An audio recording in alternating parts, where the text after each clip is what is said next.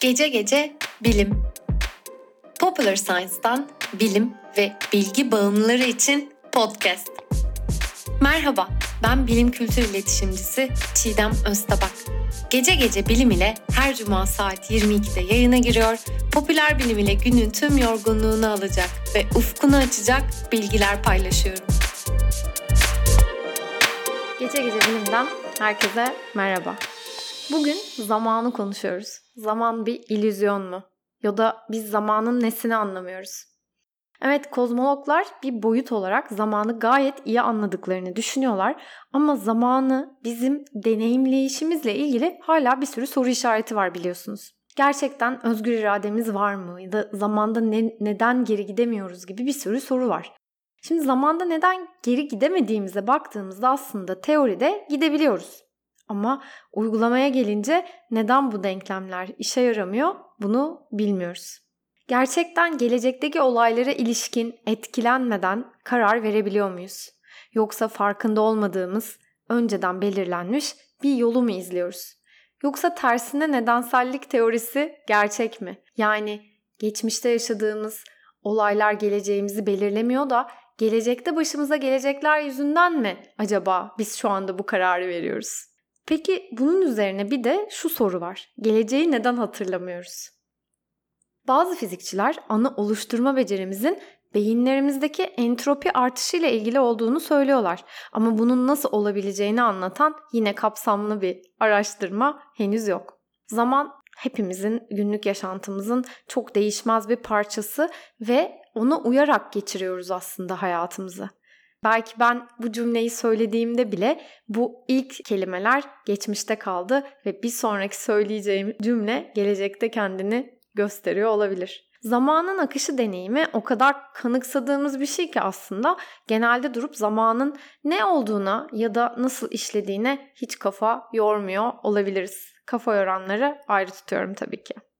Aslında çoğu kozmolog zamanın, evrenin doğuştan gelen bir özelliği olduğunu ve akış yönünün fiziğin diğer yasaları tarafından belirlendiğini düşünüyor. Tartışmalı yeni çıkan bir kurama göre ise zamanın akışının ardında aslında evrenin genişliği olması var. Yani bu fikre göre ileride bir gün zaman tam tersine yani geriye de akabilir. Bilmiyorum ben bunu düşünemiyorum bile. Neyse ki görselleştirmesi çok zor olmakla birlikte bilim insanları zamana dördüncü bir boyut gözüyle de bakabiliyorlar.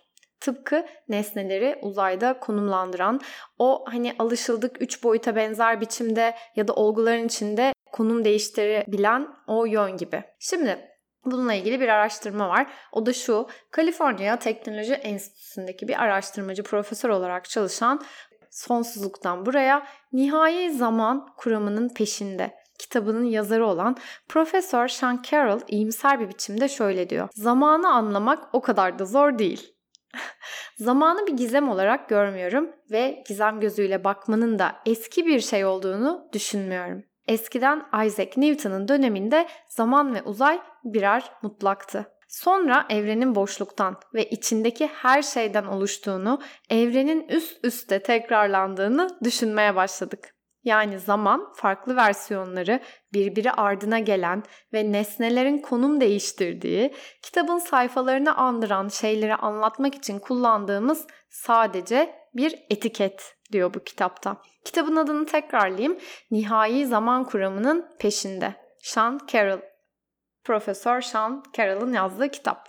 Genel görelilikte uzay zamanda esnekliğe ve belki de uzay zamanının bir bölgesinden diğerine giden solucan deliği tünelleri olasılığına izin veriyor biliyorsunuz.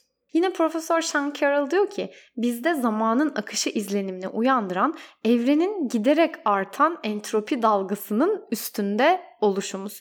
O yüzden entropiyi anlamak, zamanı anlamak için gerçekten önemli. Şimdi gelin hep birlikte zamanın evrimine bakalım. Milattan önce 3000'lere gidelim. Oradan günümüze doğru gelelim istiyorum. Milattan önce 3000 civarında aslında her şey mevsimlerin hesabını tutmakla başlıyor. Dünyadaki çoğu canlının bilinçli ya da e, bilinçsiz bir zaman algısı var ve bu dünyanın güneş etrafındaki dönüşüyle oluşan mevsimsel döngüye aslında bir adaptasyon biçimi. Milattan önce 2000 civarlarına geldiğimizde su saatleri çıkıyor. Kısa süreli zaman tutmak için kullanılan ilk aletler su saatleriymiş. Bunlar zamanın akışını ve düzenli damlayan suyun birikimiyle hesaplanıyormuş. Gelelim milattan önce 1500'lere. Burada da artık güneş saatleri çıkmaya başlıyor. İlk olarak nerede görüyoruz güneş saatlerini? Eski Mısır'da görüyoruz. Eski Mısır'da kullanılan güneş saati güneşin gölgesini izleyerek zamanın hesabını tutuyor. Ancak yıl boyu bu yolda meydana gelen değişimler yüzünden de çok da isabetli olmayabiliyor.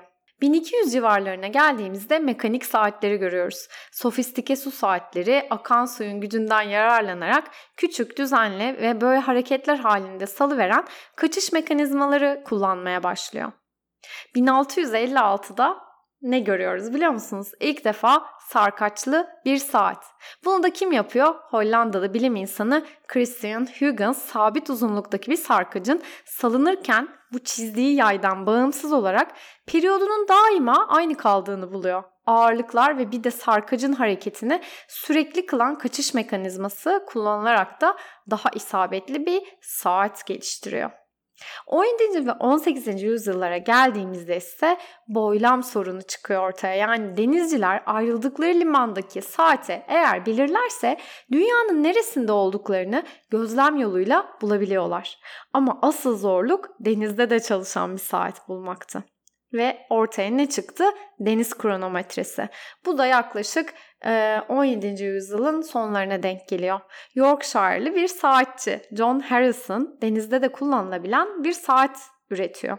Gitgide daha da karmaşıklaşıyor tabii bu üretilen saat ve aslında bunu üreterek bu boylam sorununa bir çözüm üretmiş oluyorlar. Sonra 1900 yıllara geldiğimizde 1920'lerde kuvars titreşimleri aslında keşfediliyor. Yani Amerika'daki Bell laboratuvarlarında çalışan bazı mühendisler 1927'de kuvars kristallerini nasıl kullanacaklarını buluyorlar ve bir saati çalıştıracak son derece düzenli titreşimler üretebiliyorlar. Atom saatleriyle karşılaşmamız ise 1955 yıllarına denk geliyor. İngiltere'deki Ulusal Fizik Laboratuvarı'nda Louis Essen ve Jack Petrie ilk hassas atom saatini üretiyorlar ve bu saatler bilimde en son noktayı temsil ediyor artık. Yani zaman ve zamanı gösteren bir araçta gelinmiş son nokta diyebilirim.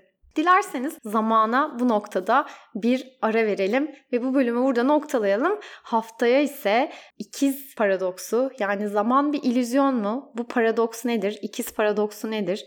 Evrende zaman nasıl işler? Diğer gezegenlerdeki zamanla dünyadaki zaman arasındaki farklar nelerdir? Haftaya da bu konuları işleyeceğiz. Zaman uzun bir konu, tek bir bölüme sığmayacak bir konu. Ee, gelecek hafta gece gece bilime herkesi bekliyorum. Zamanı merak edenleri.